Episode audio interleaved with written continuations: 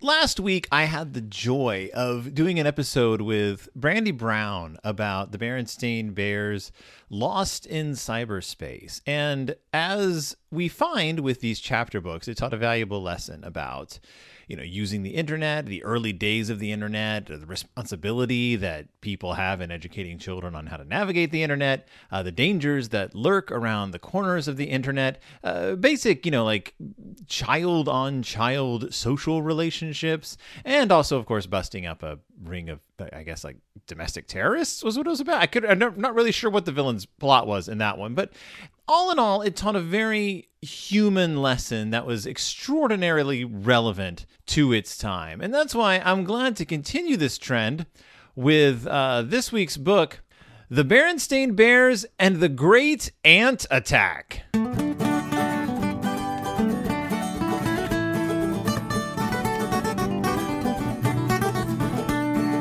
Welcome back to Deep in Bear Country, a Berenstain Bearcast. I'm your host, Phil Gonzalez, and this week we are going to get down and dirty as we get down into the dirt and talk about some ants.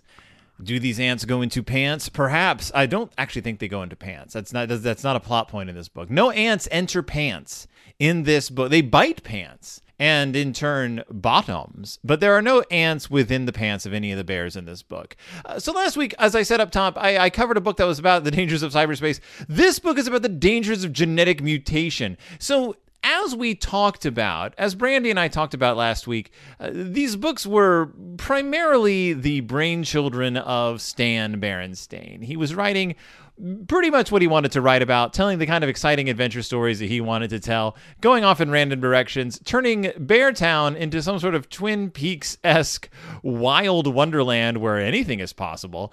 And it's it's worth looking at this book not only as a work of Berenstain Bears fiction, but as a piece of genre fiction in itself, because it occupies a category, a very specific category in genre fiction, specifically in horror fiction, science fiction horror fiction.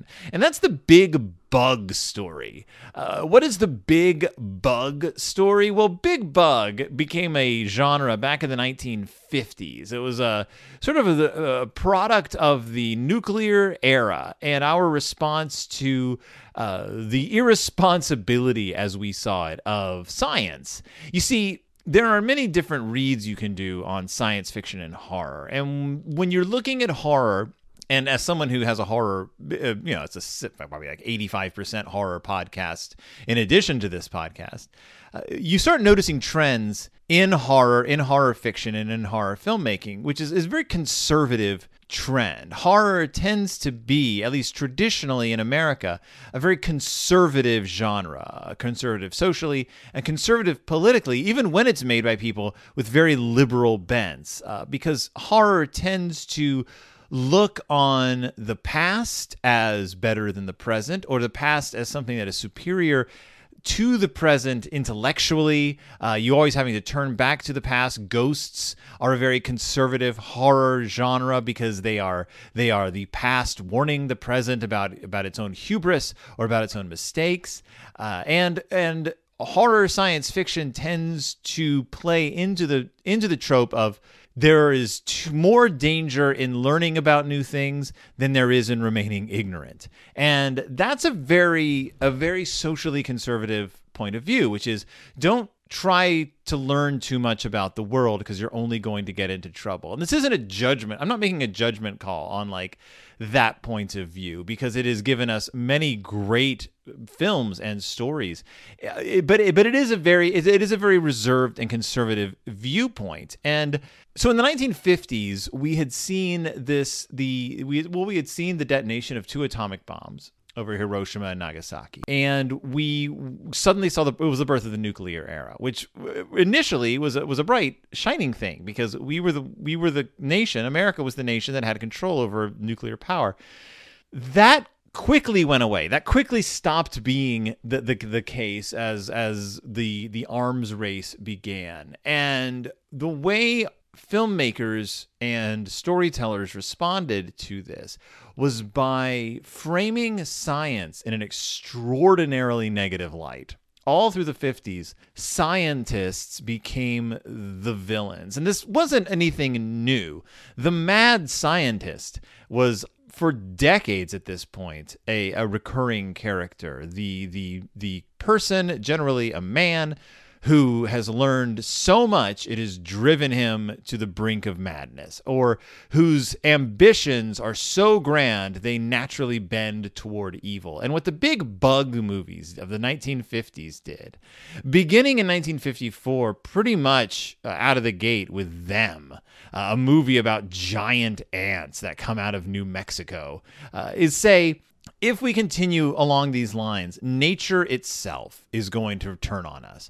Uh, we will not have any refuge from the horrors that nature will spring on us. And it will all be our fault because we will have ended up creating these monsters. So 1954's Them uh, gave birth to this whole. And, and it's worth noting that uh, just a few months after Them came out, Japan released its first major film of the nuclear era, which was uh, known in the States as Godzilla, King of the Monsters.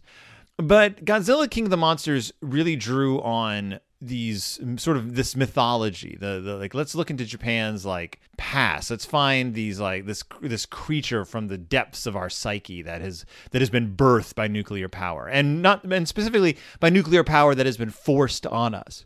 Whereas in the states we said let's look at this horror that comes simply from beneath our feet this this this common creature these animals that are all around us, but who have suddenly gained power over us.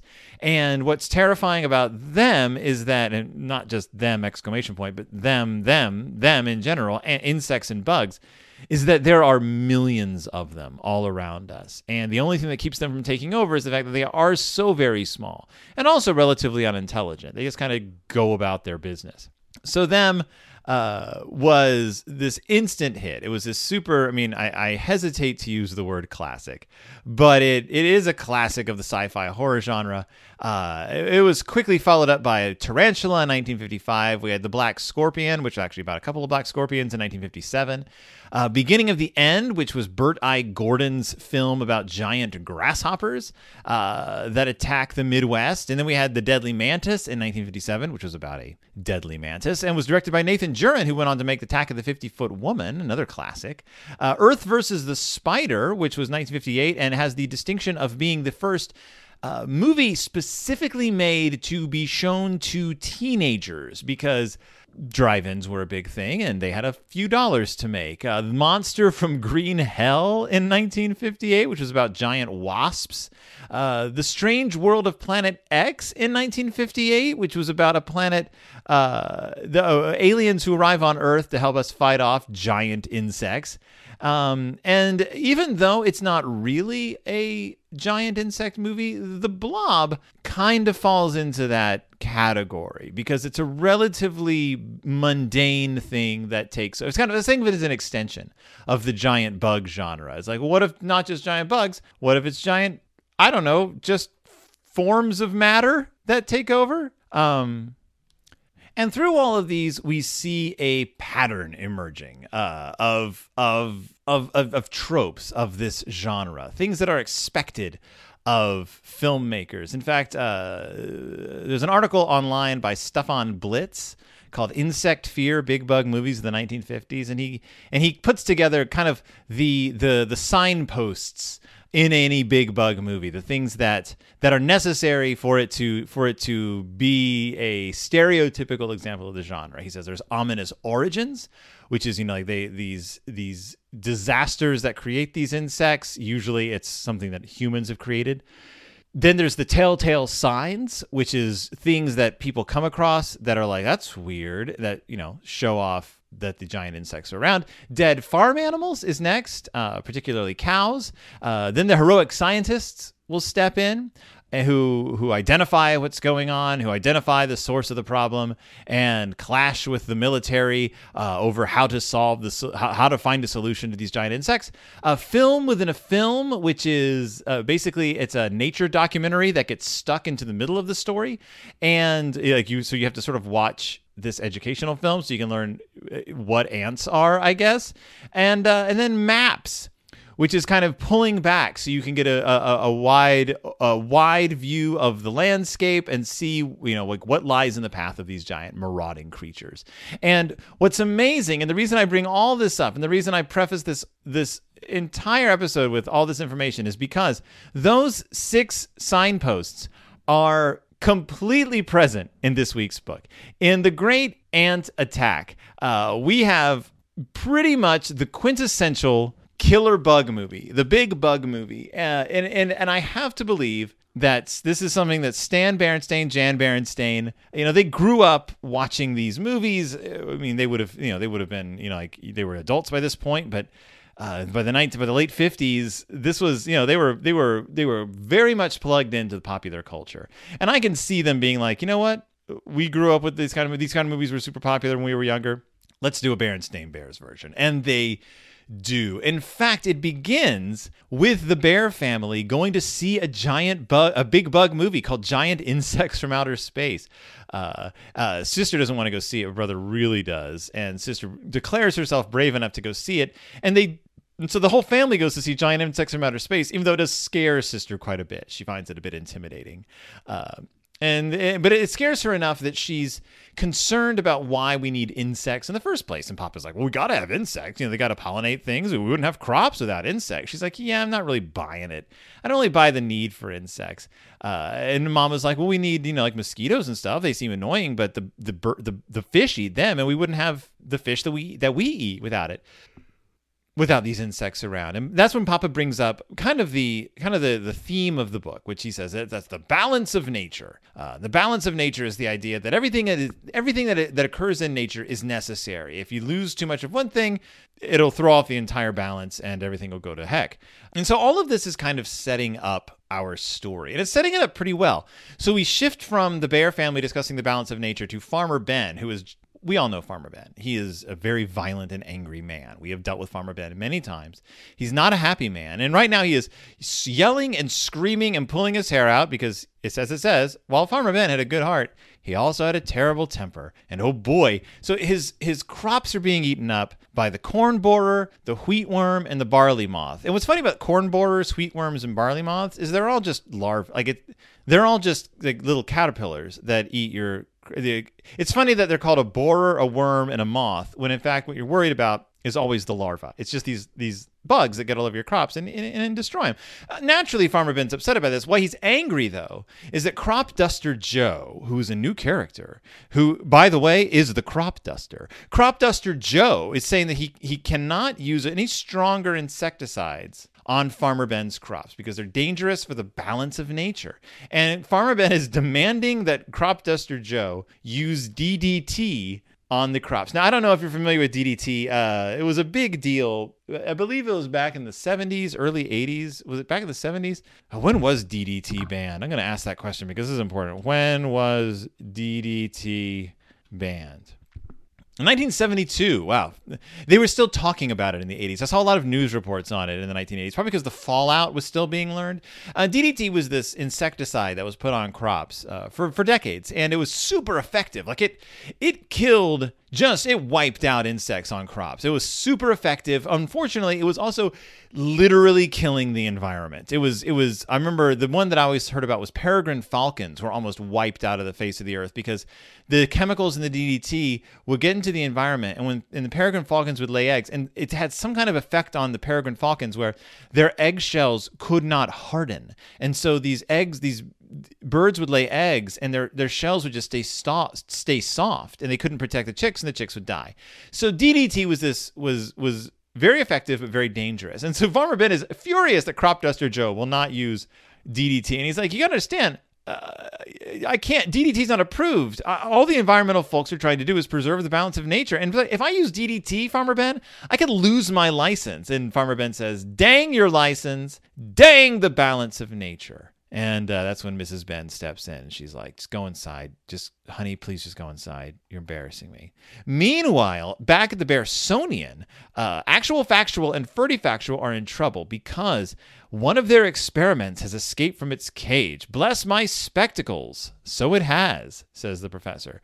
And it's a winged ant that they have been working on. They have been actually creating new forms of life at the Bearsonian Museum, and a winged ant has escaped. Now, there's two possibilities. It could be a male winged ant, which means it's just going to escape and it's just going to die because there's no one for it to mate with. It won't be able to find, it won't be able to live. It's going to die. Possibility two is that it's a queen and and the, but they were like but but it's if, if it's a queen and she lays eggs no real harm because she won't have a colony she'll just be a rogue queen she can't she even if she lays eggs and won't there's not going to be a colony there's also a third possibility but it's it's it's too wild to even think of not even worth thinking about okay so Meanwhile, the bear family is going for a picnic. They go out to this giant field uh, with cousin Fred and Babs Bruno. And I do find it funny that Lizzy Bruin is not a part of this. Babs Bruno's really become a part of these books over Lizzy Bruin. I think it's just because Babs Bruno's father is the chief of police. So they go to this field, and you could see the Bearsonian Museum in the distance. And they're sitting down. They're to eat some potato salad with pine nuts. They're to drink some milk. They're to they're to have a jar of Papa's homemade pickles, chocolate cake, cherry pie. They are all in on this picnic. And then all of a sudden, blood curdling screams because ants show up, and not just any ants. These super ants, these humongous ants, start dragging away their food, eating everything there, and biting people like crazy. In fact, one ant gets into the pickle jar and just clears it out, eats all the pickles just in a couple of bites. Just it's it's these enormous ants, and uh, so they they manage to capture one of them. And meanwhile, there's this stench following these ants, this stench of grape juice and uh, and so the the bears eventually uh, ultimately get trapped on top of a rock, and the ants are surrounding them and just eating everything in sight. Uh, the bears are actually in danger at this point because the because the ants are are are carnivorous. They are they are mindless and carnivorous and just want to want to eat and eat and eat. So they they notice that the Bearsonian is across the way. They they head to the Bearsonian and they're like, actual factual, please. There's giant killer ants. Like these ants are big, like the size of like puppies. And actual factual is like, all right, it looks like the third possibility that I was worried about came true. Uh, and you've never seen actual factual like this. Like he's in the depths. He is in the depths of despair because he knows he's done something terrible. He has invented a form of life that should not exist on this planet, uh, and and might in fact wipe out all life on this planet. He says it's a disaster of such epic proportions that it boggles the mind. Oh, grief, oh, sorrow, the work of a lifetime brought to naught because of the escape of a single ant. And Papa's like, wait, no, no, no. This isn't just one ant. There's thousands of ants. There's th- like, this isn't just your escaped ant. Something else has happened. And Ferdy figures out what happened, which is that this queen ant escaped and found a colony that didn't have a queen. And they took that queen in as their queen. And because it's a hybrid they don't know much about yet, because the nature of hybrids, as Ferdy says, is very unpredictable, they don't know how fast this thing reproduces. And apparently it reproduces uh, fairly quickly. So Actual Factual realizes that these ants can eat everything except rocks, metals, and other earth substances. They can only eat things that are organic. And there's this funny exchange where Sister's like, "Does that mean they can eat us?" And it, the, her question never gets answered. The implication is that yes. And so Professor Actual Factual has this idea. He has his friend, Dr. Minerva Smith Jones, at the university. I don't know what the universe, what university, but at the university. And Dr. Smith Jones is the world's leading authority on Hymen Hymenoptera.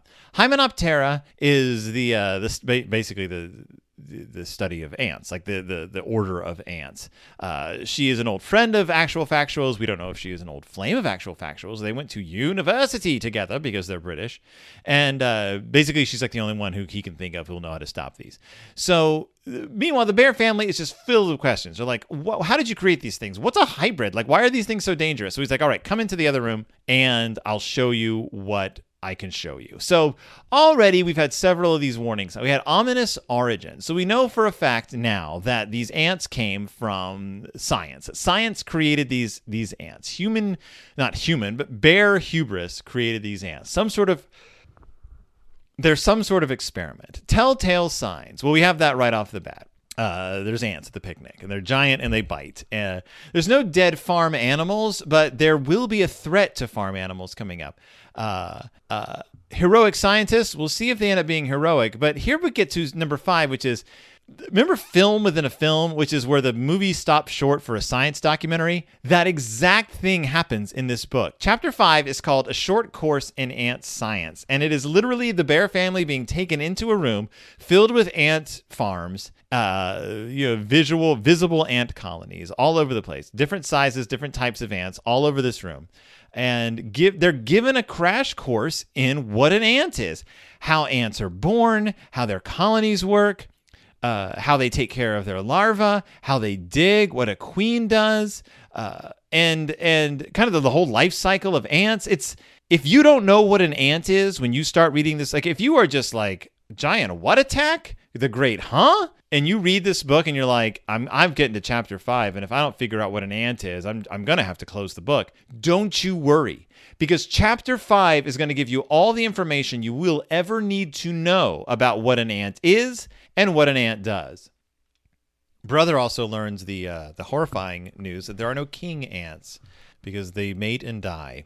So uh, this is where we find that there's this colony of ants that they've imported from abroad. Where did they import these ants from? Um, Borneo. That's right, not not Borneo, Borneo. Uh, I have never. I did not know that this existed in the Bears universe. I did not know this was a this was a, like a thing. I did. I don't know much about Borneo in in general. Um, in fact, I had to look it up. Borneo is the third largest island in the world. It's the largest island in Asia. Uh, and it is divided into Malaysia, uh, Brunei, and Indonesia. That is, I don't, I did not know anything about. So they say that they're from Borneo. It just says the jungles of Borneo. They they don't they don't let you in on like which country in Borneo it is, or if even if maybe Borneo is a country in Bear World. I don't know. For all I know, Borneo isn't Borneo, but the jungles of Borneo. Uh, are there jungles in Borneo? Yes, yes. Uh, at 130 million years old, Borneo's rainforest is one of the oldest in the world and home to a dizzying number of species. In fact, uh, Borneo has a lot of ants. Borneo has a lot of ants. Um, it looks like a hundred and a hundred and nine different versions of ants, maybe in Borneo. Yes, uh, hundred and nine version ver, ver, ver, variants of ants. Uh, actually, there's 796 species and subspecies of ants in Borneo. So I don't. I mean, that this is a possibility. Are there are there army ants in Borneo? I don't know. Uh, yes. Uh, yes. It looks like yes. There are there are a version of the army ant uh, in in in Borneo. So okay, because that's what we're getting to. So the Borneo ants uh, are huge and aggressive, and they're army ants, and they're they don't pull any punches on on what army ants do. It says uh, they chase down and eat beetles and large insects, toads, lizards, and salamanders. And from time to time, an entire colony will move to a great distance and establish a new home, capturing food along the way. During a move, the large queen is actually carried by worker ants. It's quite a sight. The colony on the move looks like a great army. That's why they're called army ants. And Brother's like, Do the bear country ants eat animals too? And Ferdy says, eh, Only occasionally. Um, mostly, you know, bear country ants eat plants. Um, but, you know, that's why they're eating, you know, they, they these, they're eating Farmer Ben's uh, plants so we thought we would create a hybrid ant to help him out. Um, I don't know how they were going to help him out, but to help him out. And then the ant queen escapes, and now everyone's in trouble because it looks like she's reproducing. So they run to the tower and look out of their telescope that's up there. And this is where they see uh, thousands and thousands, zillions, as they say, of ants tromping across the countryside. They call Babs's father, Police Chief Bruno, and there's like, look, we're we're in the Bearsonian Tower. There's ants on the move. Uh, and and the police are like, yep, Police Chief Bruno's actually there. There, there's a police cop chopper heading your way, and they are bringing Doctor Smith Jones. So Smith Jones shows up and has this long conversation with Actual Factual about the ants. She's super impressed by them. Her life is ants. She loves ants. And at this point, Doctor, not Doctor, at this point, Marguerite, uh, Officer Marguerite shows up, and she's going to take mom. Okay, so she's going to take Mama and Papa back to the treehouse to pick up some photo albums and family heirlooms. At this point, things are becoming an actual disaster movie. So the, the this wave of ants is sweeping across bear country, destroying everything in sight. The bear family is aware that their house is going to be on the chopping block. It is a organic material. It's going to be eaten and destroyed by these ants. Everything they own is going to be destroyed. So Papa and Mama head to the treehouse with Officer Marguerite to get some just important family things that maybe they can salvage before the ants destroy it. The cubs are left to the Bearsonian because the building is made out of stone, so the ants will probably ignore it. Uh, meanwhile, uh, Dr. Smith Jones looks out of the telescope and realizes that the colony of ants they're seeing crossing bear country isn't just a, ma- a, huge colony it's three colonies that have joined together and the fact that these three colonies have and they can tell by like the way the ants look the three colonies joined together means that this they're not going to stop like it is impossible to stop them they are they're only gaining in strength they're not aggressive towards other ants in fact they just incorporate other ants into their like group and this is where they get on the phone they call the mayor and basically say you have to declare a state of emergency. Meanwhile, this ant colony is heading straight for Farmer Ben's farm.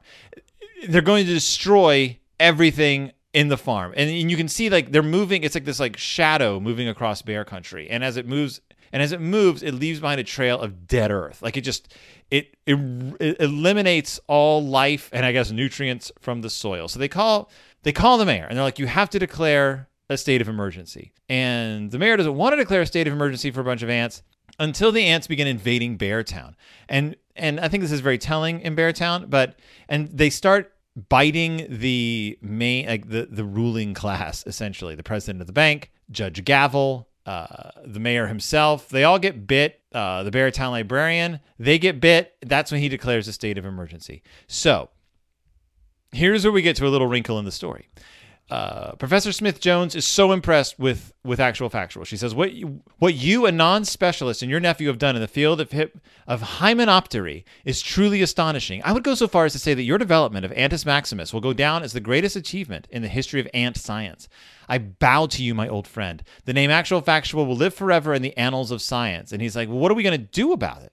And this is my favorite part. Dr. Smith Jones looks at him. She's like, "Do?" Well, I don't know what you're going to do about them. What I'm going to do is go back to the university, write up my report on your achievement, and send it off to Ant, the history of hymenoptery. And she's like, and, and Actual Factual was like, wait, what? We have to stop these. We have to stop these ants. They have to be stopped. They can make the earth uninhabitable. All life. They will eat all plant life, all food. They will make the earth uninhabitable. And she says, oh, no, no, no. The earth will be perfectly inhabitable by ants.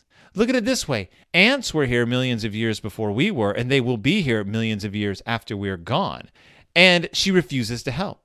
And he's like, What about your family? And she's like, My family. Ants are my family. And it's only the imploring of Brother Bear and Sister mentioning the balance of nature that changes her mind. She's like, Fine, I'll, help you to stop these ants. Now, the mayor has given emergency powers to the chief of police and they figure out the only thing that can stop these ants is an insecticide is is not only DDT, but it's an insecticide called Super DDT. It's incredibly dangerous. It's probably going to kill a lot more than just the ants. It's going to eradicate all the useful insects as well. It's just it's going to salt the earth, but it will get rid of the ants. And this is where the story starts taking. Okay, so let me look at our signposts again. So we had uh, Farmer Ben's farm animals are being threatened at this point by the ants. They will be stripped to the bone if they don't do anything. Heroic scientists. Yes, it was the scientist's fault that these things were created. Now it is up to the scientist to take them down. Uh, it says in this description that the, the the scientists will clash with the military, and we're going to kind of get that in the future.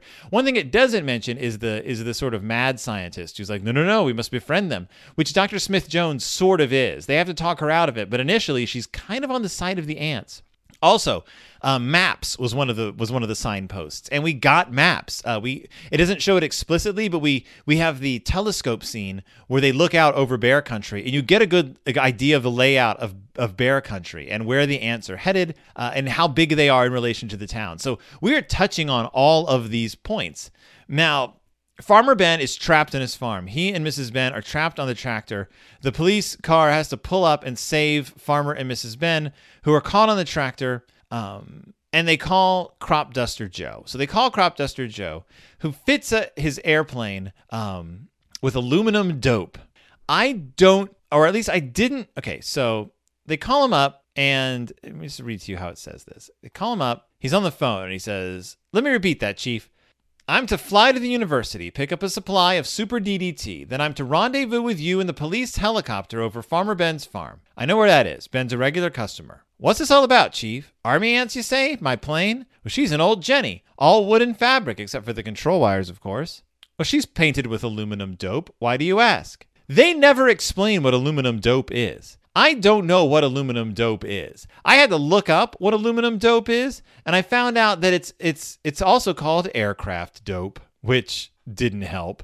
Um, it's a it's it's a lac it's like a, a lacquer that you you put on the fabric on aircraft. Like that's it.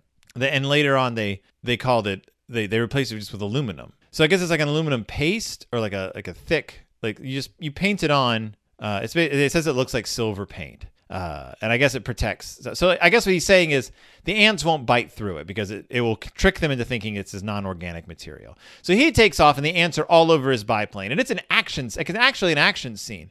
Good old Jenny, he shouted as the plane took off. But as he pulled back on the stick to climb, he saw that some of the ants had managed to reach the plane. The ones on the wings seemed to be trying to eat through the aluminum dope, and some were already eating through the bamboo struts that held the biplane together. The situation was desperate, and desperate situations call for desperate action. He pulled back on the stick and climbed. He climbed to 10,000 feet, which was as high as old Jenny could go. Then he pushed forward on the stick and pulled her into a steep power dive.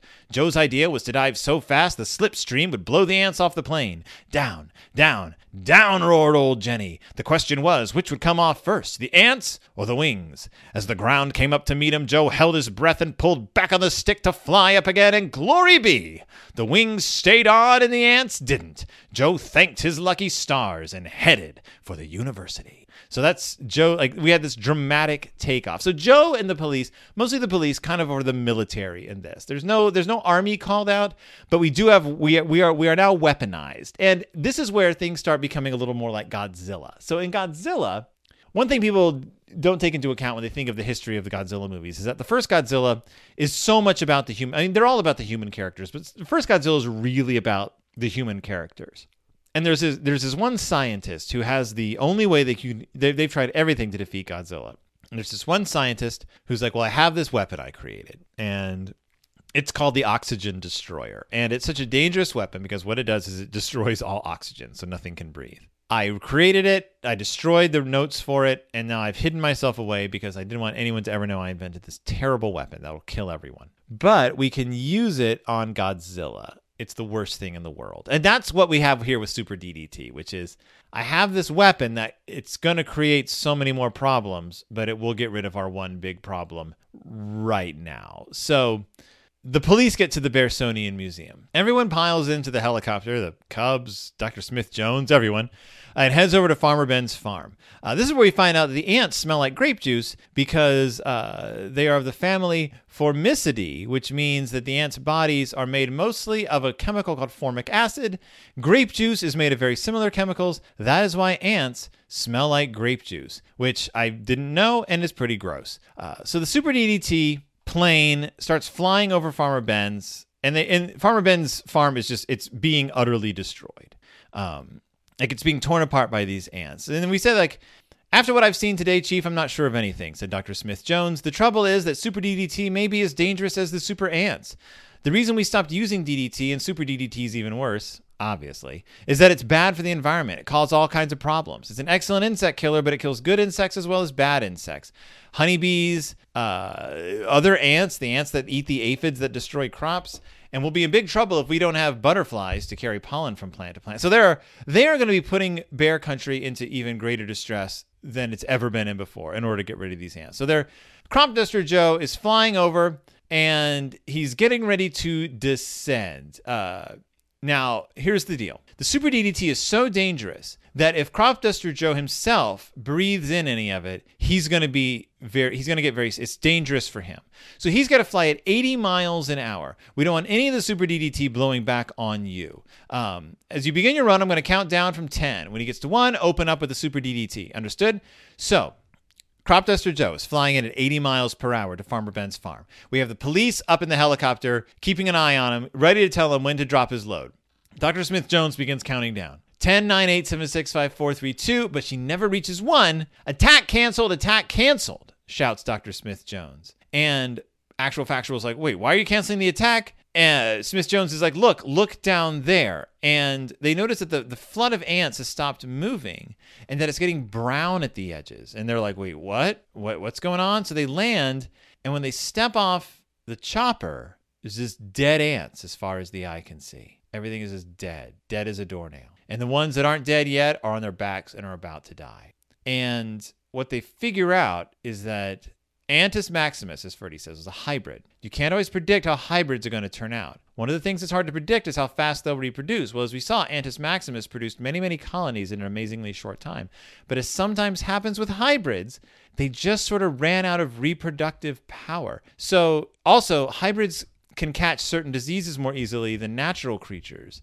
Uh, they have they're going to have to like study the ants under a microscope to learn more about them. But it turns out the ants were killed by their environment. And this is where the, the story takes a wild turn into War of the Worlds territory. If you ever saw War of the Worlds or read War of the Worlds, remember that War of the Worlds was about a an alien invasion that seems hopeless until all of a sudden the aliens just die. Like they just they just die. Like at the at, at, at the at the at the zero hour, the the the machines stop working and when people go inside the aliens are dead because they just caught a common human disease probably the common cold couldn't fight it off and they died. Uh, unfortunately for Farmer Ben, uh, their entire farm was destroyed by the ants, and they don't have an insurance that covers it. Uh, but uh, the farm department at the university chips in to help them rebuild. I'm like, I think maybe the Bearsonian Museum should chip in, chip in, since it was their weaponized ant that caused all this problem. No one pay, no one really has to pay for this actual factual and Ferdy factual were like creating unnatural life in their museum. No one seems mad about it at all. And in fact, now Sister Bear is not afraid of insects anymore. Like she's just like, I don't care about insects anymore. Like uh, none of this scares me. Uh, they had they, they mentioned they have to plow all the ants under, which is kind of gross. There's like all these ant ant corpses. Um, they have to treat the soil because there's so much formic acid in there now.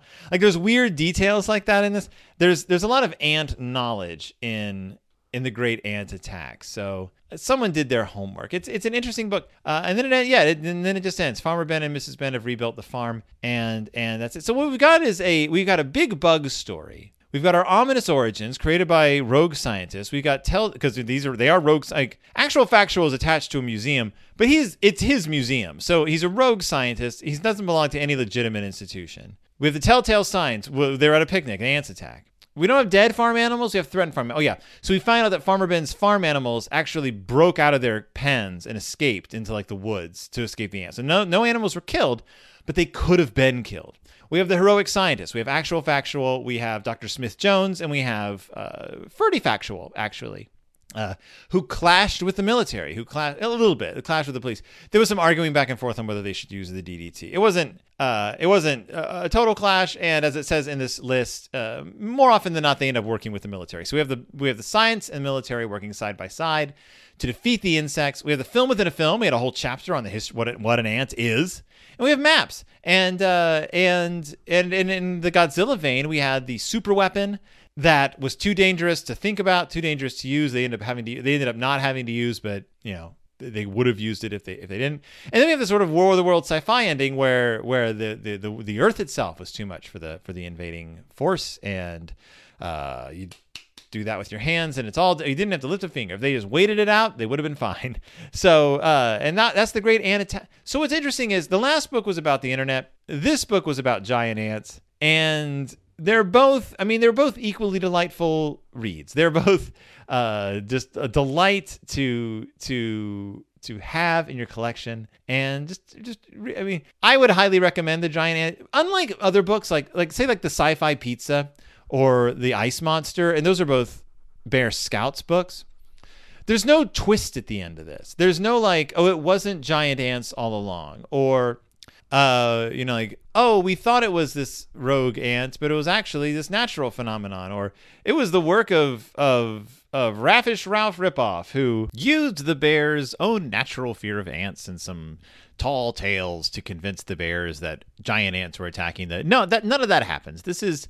It's it's all legit. It's all legitimately sci-fi weirdness. This wasn't the sci-fi pizza where it wasn't actually a, a science fictional pizza. It was a, hidden. It, there's so many little weird plots that end up unraveling in these chapter books, and I'm just delighted that this whole thing was legitimately weird from the start. Not to mention, the illustrations are delightful. The ants are hilarious. They are sentient looking enough that you feel weird that there are thousands of corpses at the end. By the way, there's thousands of ant corpses at the end. Like the whole book is just it's it's fun, it's funny, and I'm so sad that we're barreling towards the end of these chapter books now because we've only got two left after this. That's right, ladies and gentlemen. We have two chapter books left after this one. And I am, uh, I feel weird about it.